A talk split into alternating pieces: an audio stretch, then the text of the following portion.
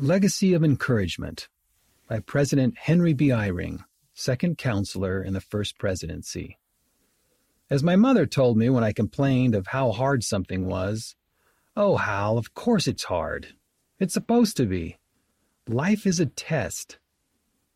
She could say that calmly, even with a smile, because she knew two things. Regardless of the struggle, what would matter most would be to arrive at home, to be with her Heavenly Father, and she knew she could do it through faith in her Savior.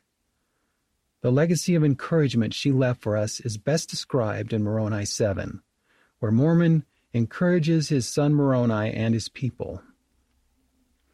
He puts Jesus Christ first, as do all who succeed in giving encouragement to those struggling upward on the path to their heavenly home.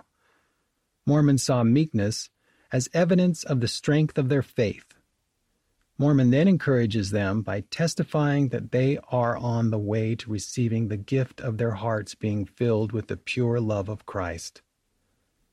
Looking back, I now see how that gift of charity, the pure love of Christ, strengthened, guided, sustained, and changed my mother in the struggle on her way home. The Savior knows your struggles in detail. He knows your great potential to grow in faith, hope, and charity. The commandments and covenants he offers you are not tests to control you. They are a gift to lift you toward receiving all the gifts of God and returning home to your Heavenly Father and the Lord who love you.